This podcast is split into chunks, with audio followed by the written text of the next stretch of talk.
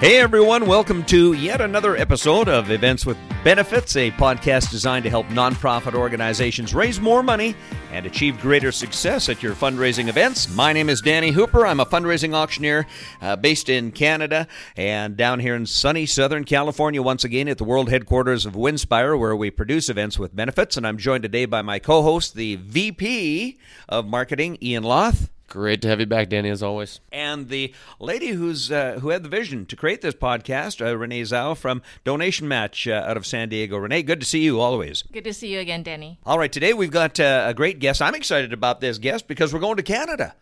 Now, to talk to uh, Claire Kerr, and Claire is the Director of Digital Philanthropy at FrontStream, is the name of the company. It's a U.S. based uh, firm. I think they're based out of Boston, but she's out of the Toronto uh, office. So, uh, um, I'm looking forward to finding out what's up with our Blue Jays.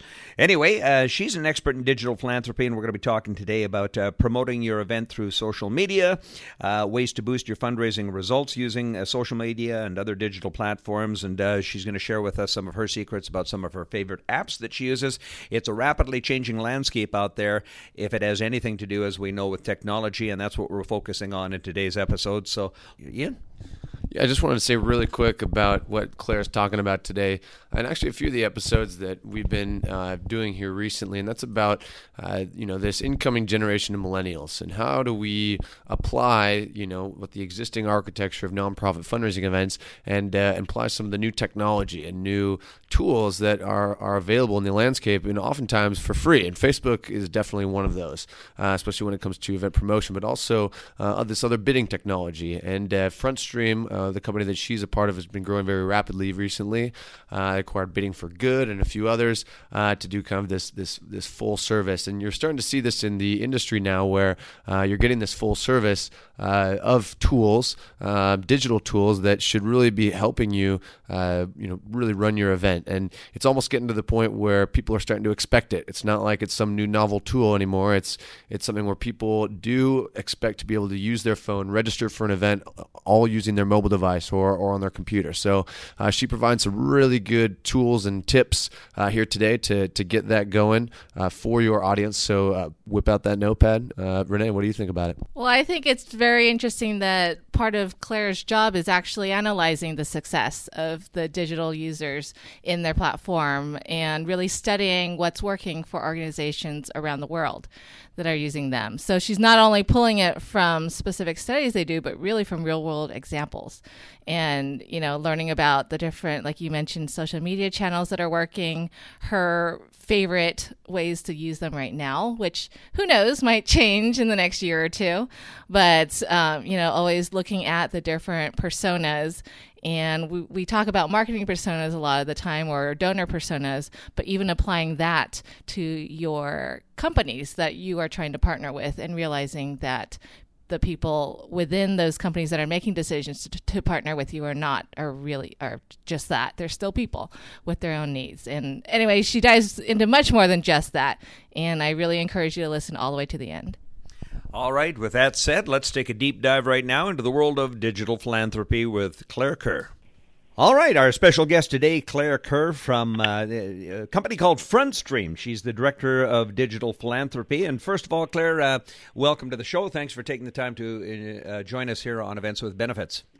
Thank you. This is very exciting. Yeah, it should be fun. Uh, really interested to learn more about uh, what you do, but just before we get started, uh, you're based in Toronto, and uh, I'm originally from Edmonton, now living in Victoria. So even though the podcast is is being recorded down here in sunny Southern California, I want you to know I'm a fellow Canadian. You have a friend in me. That's absolutely awesome. I think these. I think my American friends here, the Renee and Ian, take us for granted. Sometimes they don't realize that that we're their defense partners to the north, and I think we're doing a darn good job. Absolutely. You know, like they say, Canada's America's hat. yeah, yeah, exactly.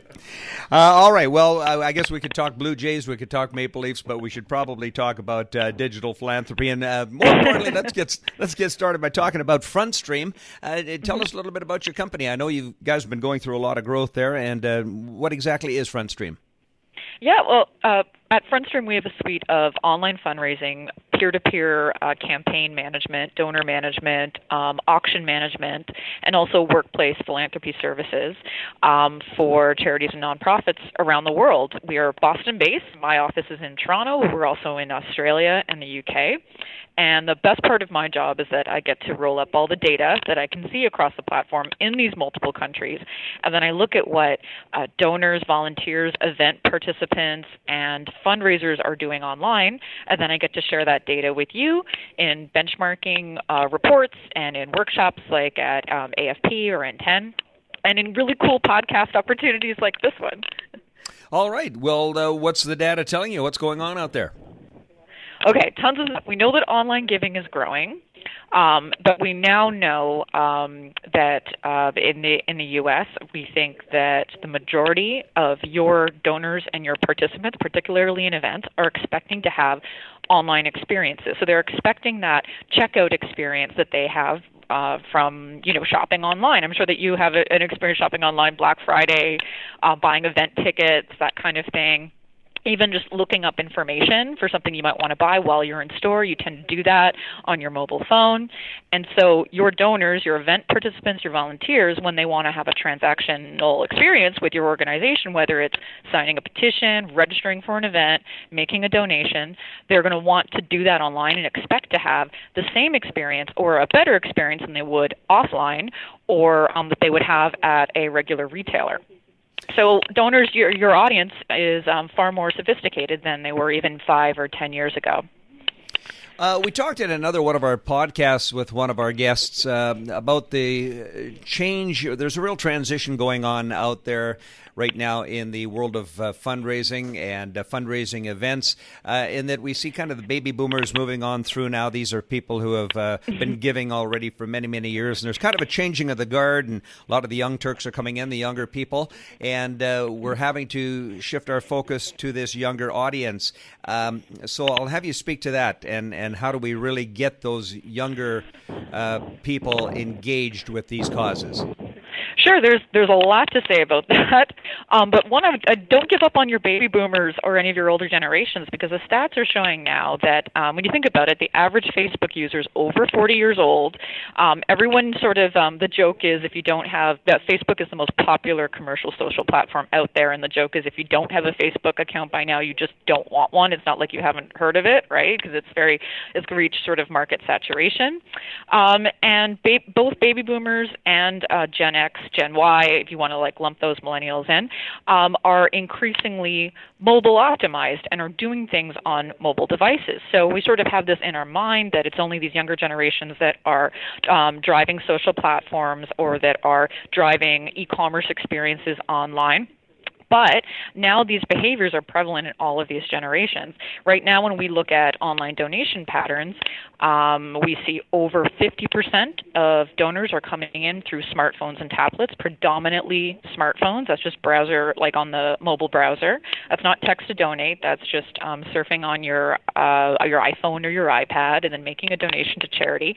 And that's not necessarily being driven by the younger generations, which we know don't tend to donate as much or as often as some of those older generations. So when you are focusing on digital strategies for your nonprofit, you have the benefit of knowing that the positive changes you make in your digital strategy are going to affect multiple generations, and you're not just going to be hitting those uh, millennials that are just entering the workforce or um, the Gen X's that you know have young families. You're going to be hitting a variety of generations that are choosing to do things online more frequently, just like they're driving e-commerce for industry. Uh, Claire, I'm a fundraising auctioneer, and I've really noticed uh, over about the past four or five years uh, the uh, tablet bidding. bidding. Um, mm, yeah. At the events, uh, do you folks get involved in that at all? And uh, one of the things I've noticed is the high adoption rate with the older people in the audience. You know, it surprises yeah. me that you know you get a lot of people, obviously grandparents out there, and they they love these bidding tablets. What's your experience been? Oh, it's been great. Um, it's one of the services that we have at FrontStream, and I've seen them in my life as a, an event volunteer and just uh, working at FrontStream. Um, if for those that, that aren't aware how this works, is that you think about you're doing an auction, it's typically a paper bid sheet, and I think what all of us who have ever volunteered an event or run one for a charity, you know what that's like. You go and you check how many people have written something down, and then at the end of the night, you run around with your neon um, highlighter and you kind of like highlight the last bid, right? And your guests throughout the night, they're kind of going to maybe um, you know float around and check on their bids and see how things are going. When you go mobile with that process, what you're doing is at the point of of registration, you typically get um, your your uh, guests to buy their ticket. Maybe they, um, you know, uh, buy a raffle ticket as well. But then they also can register to bid, which means that on their phone they can see the items that are either physically in front of them or um, maybe they're an experiential item that they can just see um, on their on their iPhone or on their tablet or you know any kind of um, smartphone. And then they can bid from their phone, maybe from their from the cocktail party, from sitting at the table, from being on the golf course, depending on what kind of event it is that happens to have an auction. And the best part of that is if someone also outbids them, you get a notification, which means that you can then, you know, bid a little bit higher or maybe even set a maximum bid so the computer will automatically bid for you. It sort of removes the piece, uh, removes the sort of worry and also removes the kind of forgetfulness, like, oh, right, did I put a bid down for something? I should go back and check it just before the end of close. And then on the side, um, so we know the guests love it, and um, any guest that has a smartphone, and I've noticed just this personal experience, but I'm sure that industry stats back this up too, that the majority of people have an experience now either you know typing registering for something on their smartphone or using an app um, or texting somebody back. These are all things that could be included in your mobile bidding software, depending on what provider you use. So that sort of behavior of sending an email or registering for something online is really familiar to, to everyone. Um, so the majority of your guests are going to be able to use these platforms. And in fact, um, I see the smiles on their faces when they realize that they don't have to get up from the table and keep checking that clipboard. And then for you as a charity on the back end, when you use one of these services, is fantastic because not only your your checkout experience is really enabled to um, be a lot quicker than it would typically be. When someone says, "Oh, they got a, a notification that they won their item," you're able to check them out automatically if you've got their payment details at the point of registration. So you can say, "Okay, thank you. You know, charge their cards. Here's your item." Um, it's a lot quicker than having those huge lineups at uh, the the cash out at the end of the event. So your volunteers, thank you for it too. I personally like it when I go to these events and I see that they have some sort of mobile bidding option, um, and um, it's it's also easy to have volunteers to help anybody who maybe doesn't feel comfortable using their own phone or maybe doesn't have a smartphone. You can still um, help them bid through iPads or bid on a laptop, whatever makes them most comfortable the majority of guests are still going to want to do it um, online. Once you've tried it, uh, you don't want to go back. Then that's where we tend to see a lot of guests saying, "Oh, at this previous event, I did mobile bidding. So because I'm the chair of this other event, I'm going to suggest that they test this out for the future." So sort of word of mouth, kind of like how peer-to-peer was back in the day when we moved from pledge sheets for um, a run, walk, or a cycle event. Now all run, walk, cycle events they have the online registration, online donation, pledge a friend. You know whether it's Movember or whatever. Um, back in the day, people were really tied to those pledge sheets, and now they have the expectation that everything's going to be online. Well, you've pointed out one of the key uh, features of mobile bidding or online bidding, uh, especially at events, is it uh, negates or uh, gets rid of those long lineups at the end of the night. And every study I've ever seen, and even here at Winspire, they've conducted studies. That's the number one complaint that guests have about going out to events is the long lineup at the end of the night when everybody just wants to get home. So that clearly is a benefit of the mobile bidding. Uh, have you noticed uh, an uptake? Let's just talk about the money. Have you noticed not an uptake, an uptick? Uh, in the amount of revenue generated in the silent auctions when they're using mobile bidding? Yeah, absolutely, they can. Um, there's a bunch of reasons for that. One is that you have less opportunity for um, that because you already have their payment uh, information, you're able to charge their cards right away, and so you don't have to chase people down um, after the event. So that that's definitely there.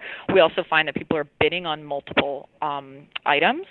So we'll see often that uh, because it, it's so easy, you can actually just go on your phone and see how many different items there are. You're not running from clipboard to clipboard. So um, we think that uh, when people are bidding, the average guest um, who bids will bid on three or four items. Whether or not they win them, that's still great because multiple bids drive up your overall, um, you know, final item price.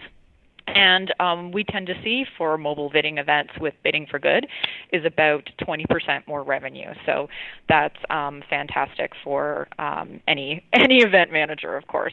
There's a lot of reasons why doing things online ends up having um, a higher revenue. Just like I mentioned before, it's the same effect that we see with peer-to-peer. The more you drive people online, the more um, automate, automate the process that um, you do all of that helps you is more efficient for um, your back end, and it's also a lot more painless for your guests and increase the the enjoyment that they have at your event.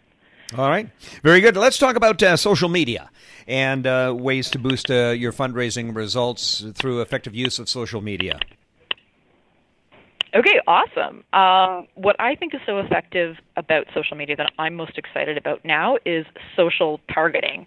So I call this the you know the hidden weapon of the nonprofit world. Uh, for often, for how often I hear nonprofits, especially the small to medium ones, tell me that they've used it on a campaign social advertising, um, social ad spend is going to hit $35 billion in 2017. And maybe even more relevant than that is the fact that social media ad budgets for industry have doubled in the U.S. in the last two years. And that's because marketers are tracking and seeing the effectiveness of this tactic for lots of different conversion goals. So, getting people to buy something, getting people to sign up for a retailer's newsletter, um, getting somebody to follow them on social media, then get them into that stage of the purchase funnel. These are all different conversion goals that you can go after when you use social media for targeting the right people for uh, your cause. So, Let's, social uh, ads. Let's let's look at a case study, if you have one, how a nonprofit would effectively use uh, social media. Then. Yeah. Okay. Um, I have a great example. Um, so there's a tactic that you can use, which is called custom audiences. So this means inside a platform like Facebook or Twitter, you can actually upload a, a, list of data points, typically email addresses. So if you're a charity and you have um, a thousand uh, donors that are your very high high value donors, maybe they're monthly donors.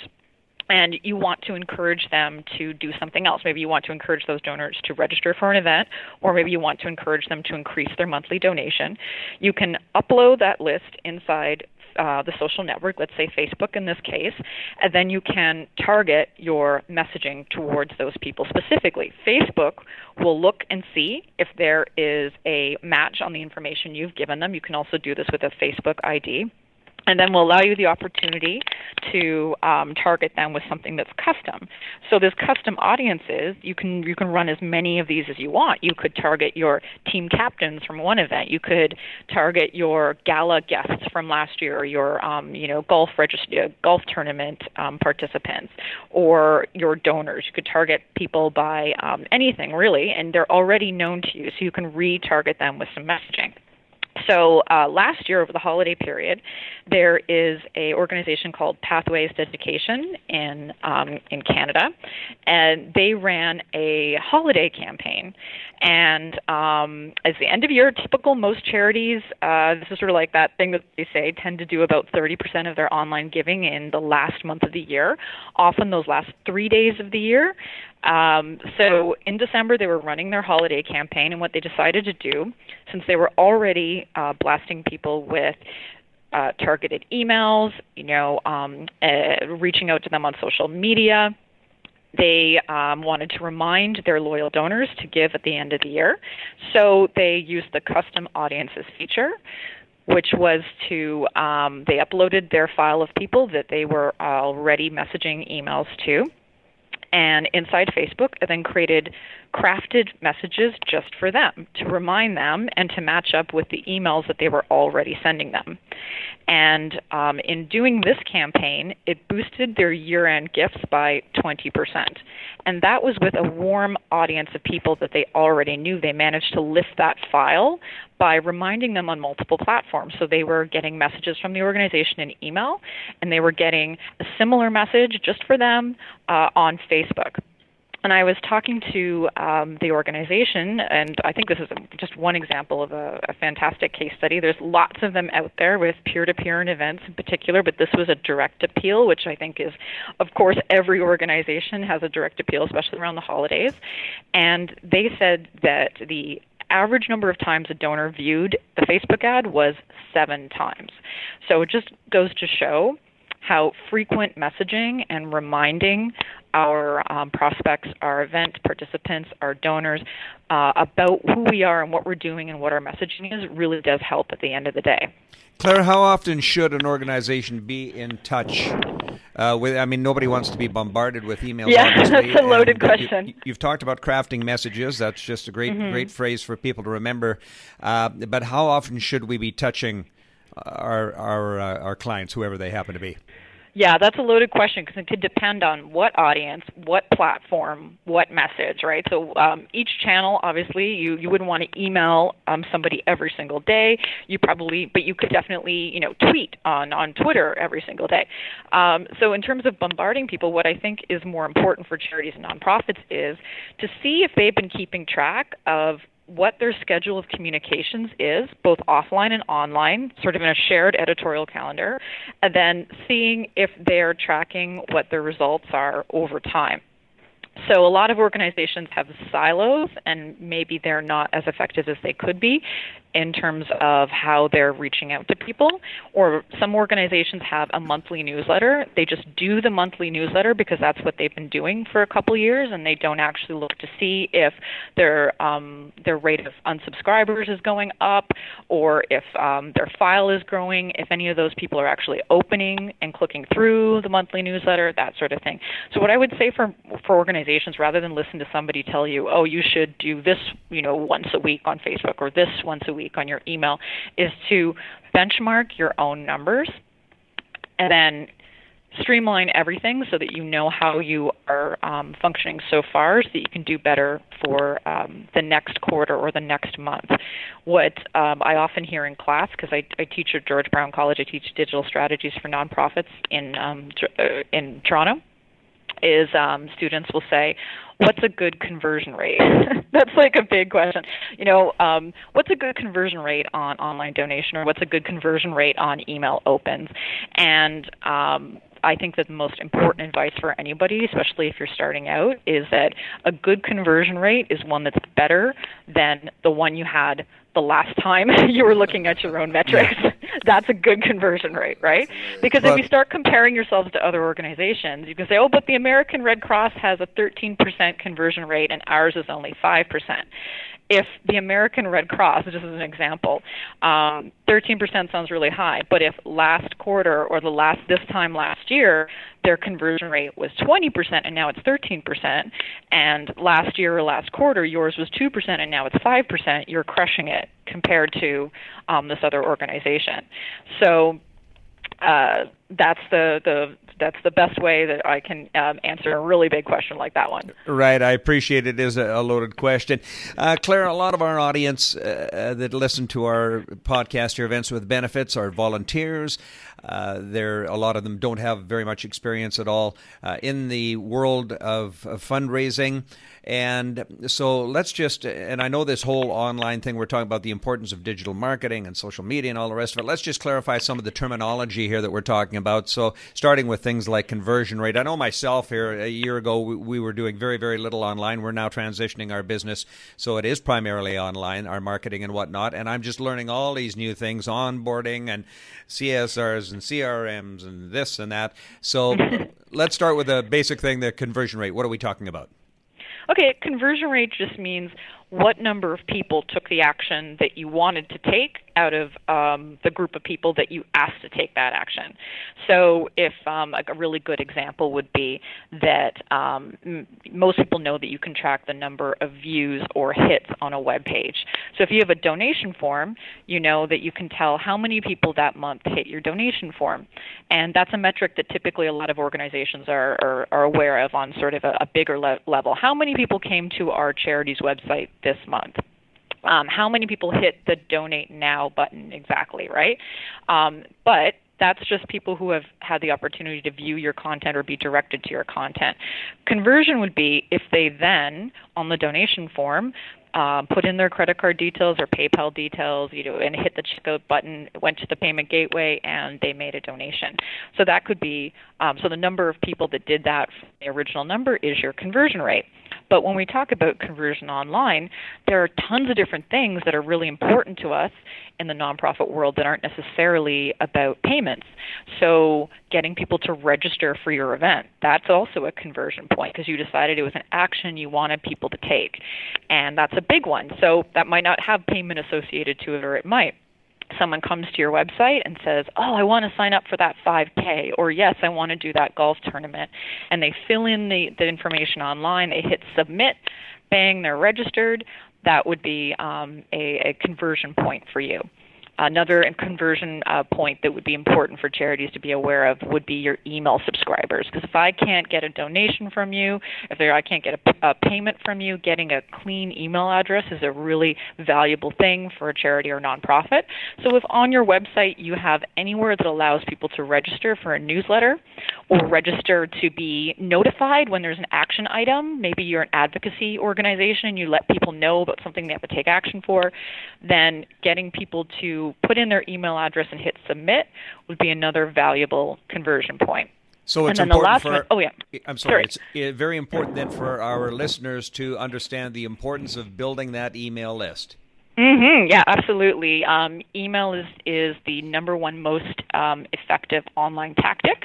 It has the highest conversion rate uh, to get people to make a donation. And of course, the cost is negligible. Oh yeah, it, it is negligible, and I love what. Um, well, we, we know that many people are talking about the idea of integrated strategies being really important, so that's no surprise. We know that we have to line up our, our branding on our direct mail, has to manage, manage uh, also match the um, branding on our website, so we know that. Uh, what I really like is when we start using these techniques in concert. So again, Pathways to Education, that was a great example. They used Facebook and emails to remind people to make a gift at the end of the year. What you can do is if you know that email has a high conversion rate for you, or maybe it's even direct mail is still has, has a high conversion rate for your organization, no problem you can use social strategies to improve your email and your print. So, for instance, you could run an ad on Facebook and you could test the copy and images that you might want to use for an email blast or a direct mail blast, which are much bigger, much more expensive, especially if you're printing a direct mail package. So for $5 a day, you can run a split A B test on Facebook where you try two different uh, subject lines, maybe, and maybe you try two different photographs. You know, one you've got the puppy, one you've got the kid. You know, you try to see which one gets more people to click, which one um, gets more people to engage, and then you use the winning one for the other tactic that is uh, much more difficult for you to um, to change. For instance, printing a direct mail package or sending out an e-blast to 600,000 email addresses that you happen to have in your database. You're only going to do that maybe once this week, and you want to make sure that you have the most effective subject line, the most effective content, the cutest puppy picture, you know that sort of thing. Yeah. So Facebook can offer you, or, or any social network offers you these opportunities to um, improve what you're doing on other channels. So, for our listeners, Claire, that have not gone too far down this path yet, and this is all maybe a little bit overwhelming, where would they get started uh, if they're if they've come around and they're thinking they know that they need to start building a list, need to start managing that list, marketing to the list? Uh, where do, where do you begin? Okay, so I think where I would begin, um, and uh, well, one thing I just want to let your listeners know is that um, thankfully these platforms know that not everybody is going to be a digital expert or is a digital native, you know, that has grown up with a smartphone or grown up with social media. I know I definitely didn't. So, how to use the platforms themselves. So, how to use LinkedIn, Facebook, Twitter, there's so many free online resources to help you, and in fact, the platforms themselves help you. For instance, if you were going to set up a Facebook ad, there's a wizard inside Facebook that makes it so simple, answers all your questions, you can do it. So if you have a Facebook account and you are able to post you know pictures on it or if you're able to use Instagram yourself, you can figure out how to make ads. So physically how to do this stuff is not difficult, and I wouldn't want people to spend their time on the um, the sort of the operational aspects of how to do stuff on social. I would want to spend more time on thinking about your strategy. So where that comes in is I think any organization should start thinking about building their digital audience personas. And what I mean by that is I think most charities and nonprofits out there have a typical donor persona. So the donor persona is your the person who's most likely to donate to your cause or most likely to engage with your cause. Many organizations have um, also uh, maybe a typical major gift donor or a typical event uh, pers- uh, participant or typical volunteer profile. And so you put that together so that you can reach your typical donor. What I would suggest you do is go one step further and create a digital persona.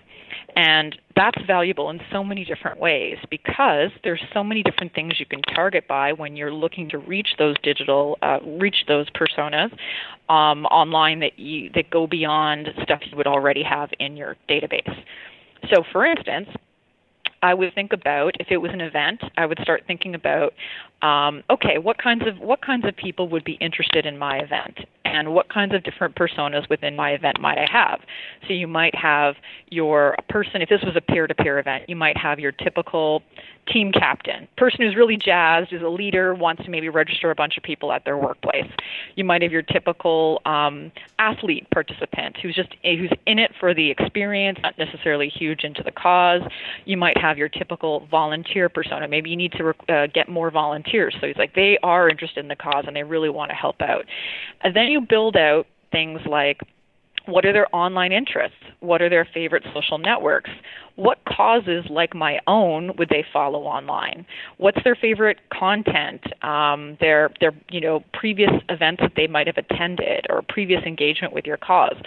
All of these things you are able to um, target for inside social networks, and so you can find those people whether they know you or not whether they know your um, you know competitor organizations or not, um, and then get your messaging out to them. So I would build your personas first so that you really know them well, and then think about what strategies you might use to reach them. All right. When you say personas, I've I've heard the term avatars. Is that the same thing? Sure. All right. Sure, why not? Yeah, I know. And personas is. I, I, love how you touched on this point, Claire. This is a really great point. Personas are such a good way to really focus your marketing efforts, whatever they be. And uh, you know, we go as far as to, you know, you want to name your persona. Uh, you know, give them a name that, that's kind of fitting to their title. Like, uh, you know, we have development director Daisy or event chair Emily, right? You can even give them a yeah. picture. Uh, you know, want to find out you know their average age what you know what kind of car do they drive what you know you it's you know you don't have to get uh, it's it's it's more to kind of give them a personality, a face, so that when mm-hmm. you do mm-hmm. come up with your marketing messages, you it's much easier to speak to them. Uh, you're not just kind of coming up with copy that you would like. It's it's more about how can we cater this messaging to these various personas. I love it. Thank you so much for providing that.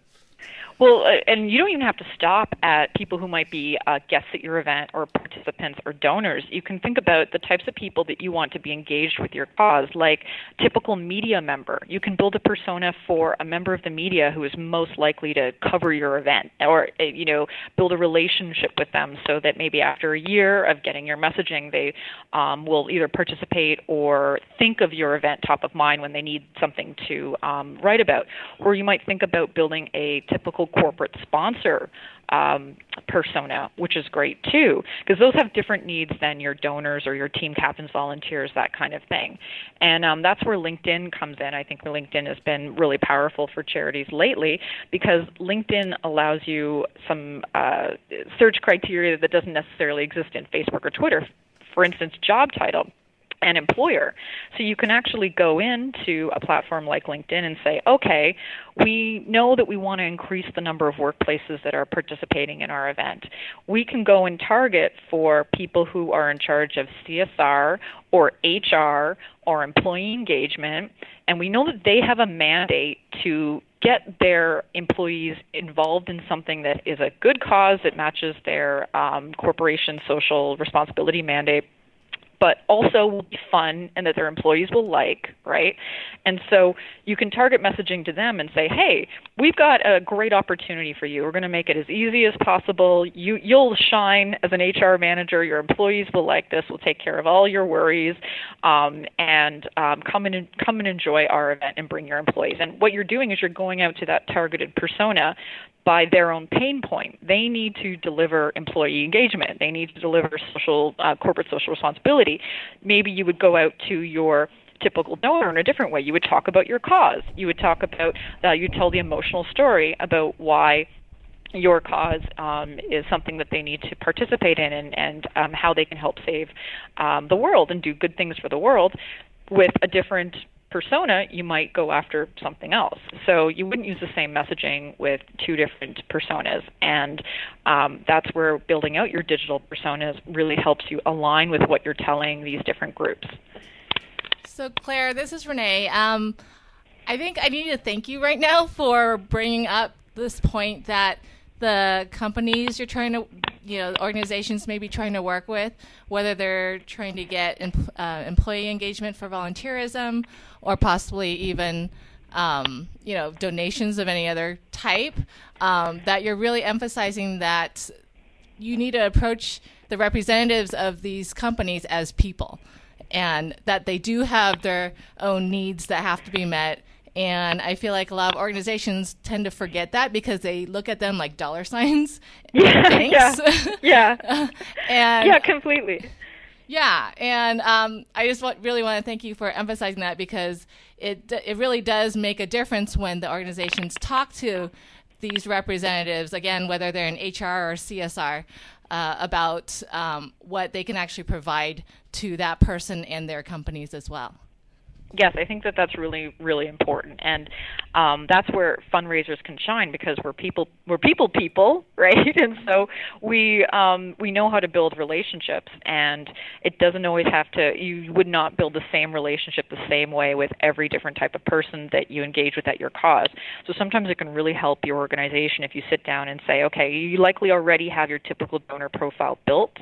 Um, and if you don't, then this is a great opportunity to do that. But then think about all the other people that that engage with your organization those volunteers, event participants, the corporate sponsors, um, and their employees. What do their employees want to get out of engaging with your organization? And then think about what matters to them, what messaging will motivate them. And that's where we come back to conversion how you increase your conversion by better motivation. You want people to take the right action at the right time on the right channel, right? So um, the the example that I used, I think, in the AFP presentation was that if you have a, a 5K obstacle course, and you know you it, you you can fundraise in teams, and there's a, a registration fee to even sign up for it, and it's like this this cool crazy event. Um, you might want to message to young millennials talking about the event experience itself because we know that millennials are experiential they they they're, they're chasing that they're looking for um, something that will be great on Instagram and so the example that I used was if you were going to message to them you would say something like do it for the gram, right? Which just means like when you do and you do something online, just it might be a little bit silly or ridiculous, but you get a great photo and a good video out of it at the end of the day. And then because millennials are cause minded, you might want to remind them, hey, save polar bears, but look ridiculous while doing it. Um, so that might be the messaging that you would give um, a millennial, right? And then when it comes to getting workplaces and employers involved, you might say for the exact same event, you might go out with the subject line, easy team building your employees run the craziest course in New York City, right? So that means, ooh, easy team building. That's that's one of the things that's my mandate uh, working for HR or CSR, and my employees are going to do something unique. The craziest course in New York. Okay, that sounds that sounds fun. That speaks to all my needs. Completely different messaging than you would give the the young millennial, but at the end of the day, if you get them both to convert to register for the event, then um, you're doing well. Wow, that's just a great explanation you've given uh, about the importance of uh, understanding your entire market. Uh, we were attending a benefit auction specialist summit back in San Diego, I guess last September. We were there, Ian, and they said one of the neatest ways to attract young people to your galas and your events now is craft beer. Oh yeah. you know, it's not not so much not so much the wine as much anymore as the craft beer. You know, so That would work for me. That would work for me. I have another funny? example. Um, I'm going to ask you real quick just about some secrets here uh, Uh-huh. in using social media effectively. Let's take an example of uh, Facebook. I know that anytime uh, I post something on Facebook, you know, one day you might reach uh, 113 people, and we've had a couple that hit 75,000 people. Um, do you have any secrets when you're creating any kind of messaging on social media, how you can um, encourage people to share that message and get those numbers up? Are some of the Um, Yes. Okay. It really helps to be to to, to track um, what's been effective and what hasn't been effective, and that might involve a little bit of long-term experimentation because every audience is a little bit different. But there are some truisms, especially for Facebook. Um, it's a visual platform, so really good, um, great photos, great videos. The more video any charity or nonprofit can do this year, that's where I would put some effort towards if you're thinking about your collateral um, infographic, then um, I would also use the tactic of boosting your most successful content. So I would look there, um, look inside your your stats, but also Facebook does tell you this information, tells you um, how well you're doing with uh, your posts, and if you had a really great photo or a really great story, a really great video that was doing really well, I would boost it and consistently boost it for a small amount of money will help um, increase um, your impact inside Facebook. I don't want to say that it's always pay for play these days, but organic is really difficult, especially for some of the smaller organizations or small to medium, or if you're just starting out on a social platform.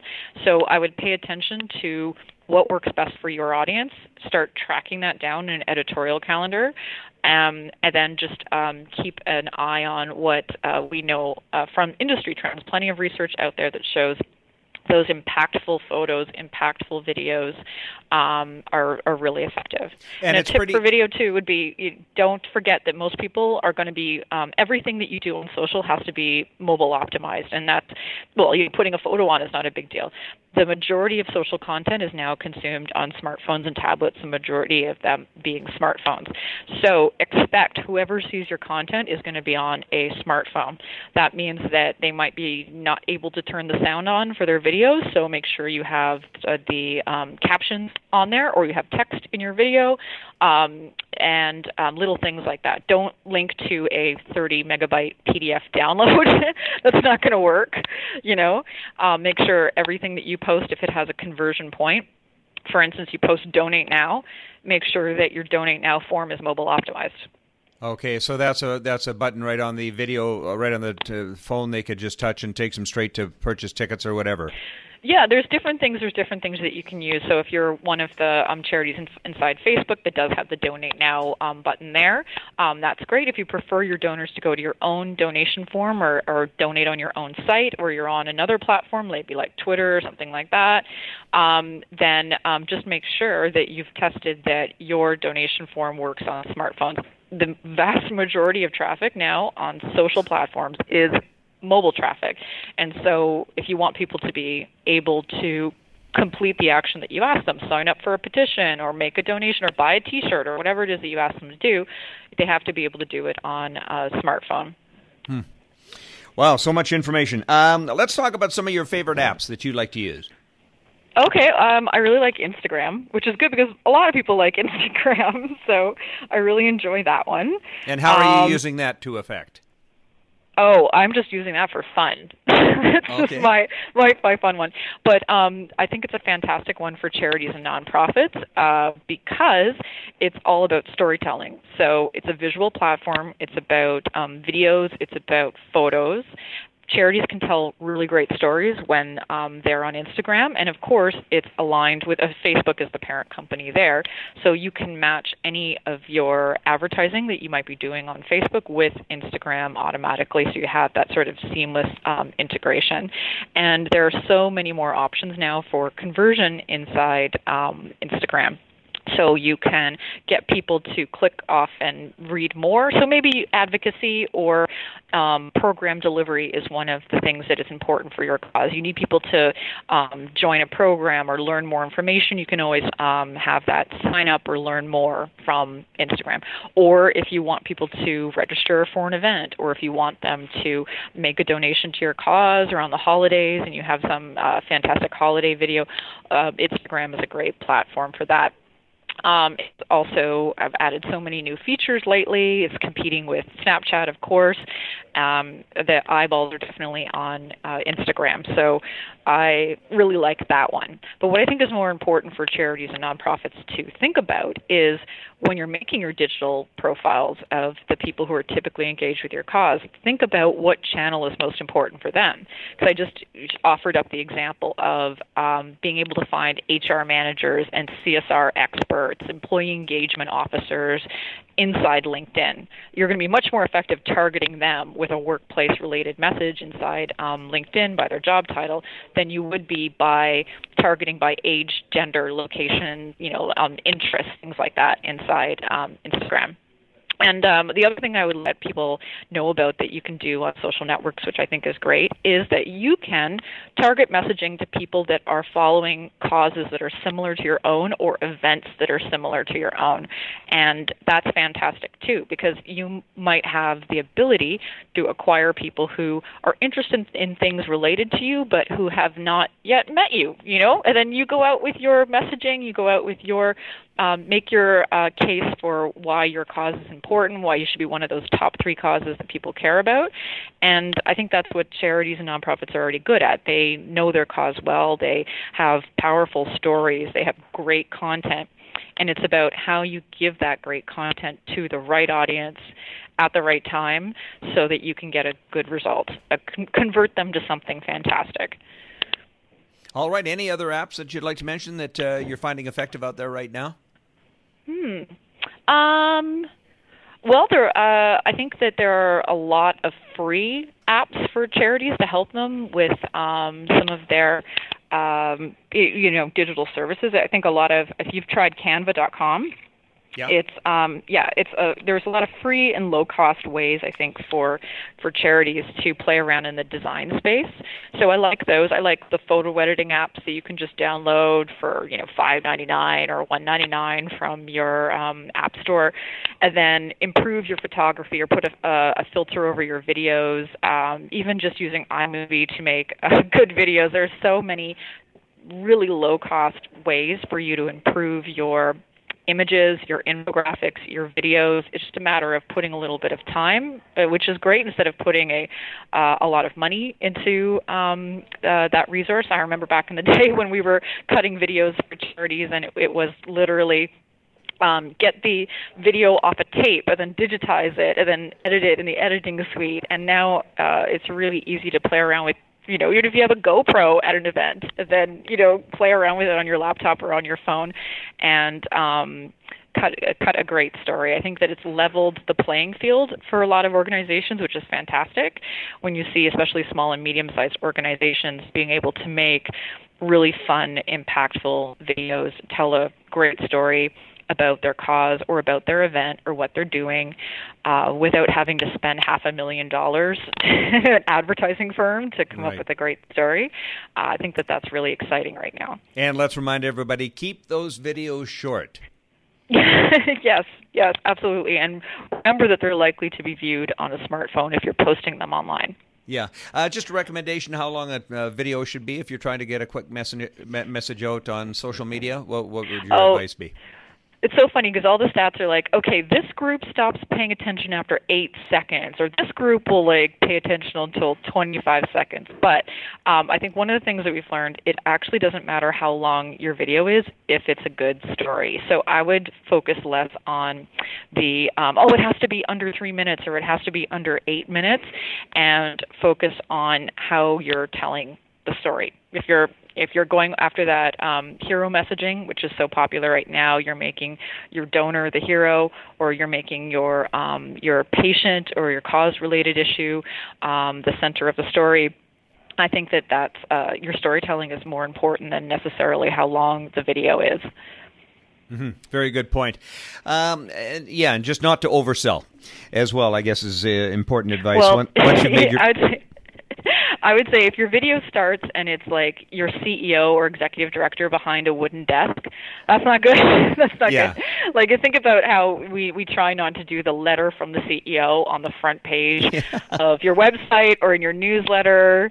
You know, it's kind of like just no, right? Um, so think about when you're putting together those digital personas, you are there's a little box there. Think about what's their favorite content. What do they like the best, right? Right. Um, and then then give them that content. Yeah. And I always tell my clients too, you know, at the point in your video where people's eyes are starting to well up, you know, that's Yeah. that's the point. That's where you want to cut the video because you've got them in that emotional moment where now you can move them if you're at the event, you can move them into the cash appeal or into the live auction, and you know, Oh, absolutely! You've got their hearts open now. Your auctioneer can go to work and start opening the wallets. Oh, absolutely. We don't tell we don't tell charities and nonprofits how to tell the story because they have fantastic stories, and um, yeah, especially event professionals. They know when you know the the lights go down at an event, and then everyone's paying attention to the screen. You're like, okay, where's my tissue? I know I'm going to cry, and then I'm going to bid on that luxury villa in the live auction for sure. Yeah. All right. Well, Clara, I tell you, it's been a delight talking with you here today on Events with Benefits, and we thank you for sharing uh, not only your time, which is very valuable, but uh, all of this wonderful expertise you have. We've been talking about social media, and uh, we've been talking about digital marketing and whatnot, and uh, uh, maybe some of it got over the heads for a lot of our listeners, but I think you brought it back down to where everybody, you know, will have taken something away today from this podcast. Now, where can they go for additional help? Ooh, okay. Well, you can um, check out frontstream.com. Great Um, website, we by also have a blog. Oh, thank you very much. And we also have a blog where we talk about these issues. So you can subscribe for our blog, and um, we send updates. We have a um, a bunch of articles about a digital strategy for nonprofits, but also we share information about what other charities are doing and cool examples and things like that that we've seen. We have a webinar program. It's free webinars for charities and nonprofits on all sorts of different topics. I think next one we have coming up, we'll be doing um, a Giving Tuesday one. So yeah, that'll be um, uh, you know near the end of the year. We'll be talking about giving days and um, how you can maximize crowdfunding. But I would check the webinar tab on frontstream.com. And um, we also have a, a podcast coming out soon, which I'm super excited about because I love podcasts, uh, which is geared towards talking about um, working in the nonprofit sector, what it's like, particularly for young professionals in the nonprofit sector, what they need to know, um, what we wish we knew when we were younger, and interviewing um, lots of young nonprofit professionals um, that uh, we think have fantastic and interesting stories about their career. Very good. Well, we'll certainly look forward to that. Now, uh, in the show notes uh, following today's episode, uh, you'll have some good information and materials in there for our listeners. Yes, absolutely. I'll make sure you get all that great stuff. All right, sounds good. Our guest today has been Claire Kerr, and Claire is uh, based out of Toronto, Ontario, uh, up there in Canada, uh, my stomping ground, and uh, she's the director of digital philanthropy at a company called FrontStream. As we said, great website, and uh, this has been a good one. Good show. Ian? Thank you so much, Claire. It's been uh, absolutely lovely having you, and um, yeah, we look forward to listening to your podcast coming up. Thank you so much, guys. Thanks for listening to the show this week. For show notes, special offers, or to listen to previous episodes, you can visit us at eventswithbenefits.com. Please also consider subscribing to our podcast on iTunes. And if you enjoyed the show, do us a favor and write us a review while you're there. If you have any questions or feedback, we'd love to hear from you. Send us an email at hosts at eventswithbenefits.com. We'll see you next time.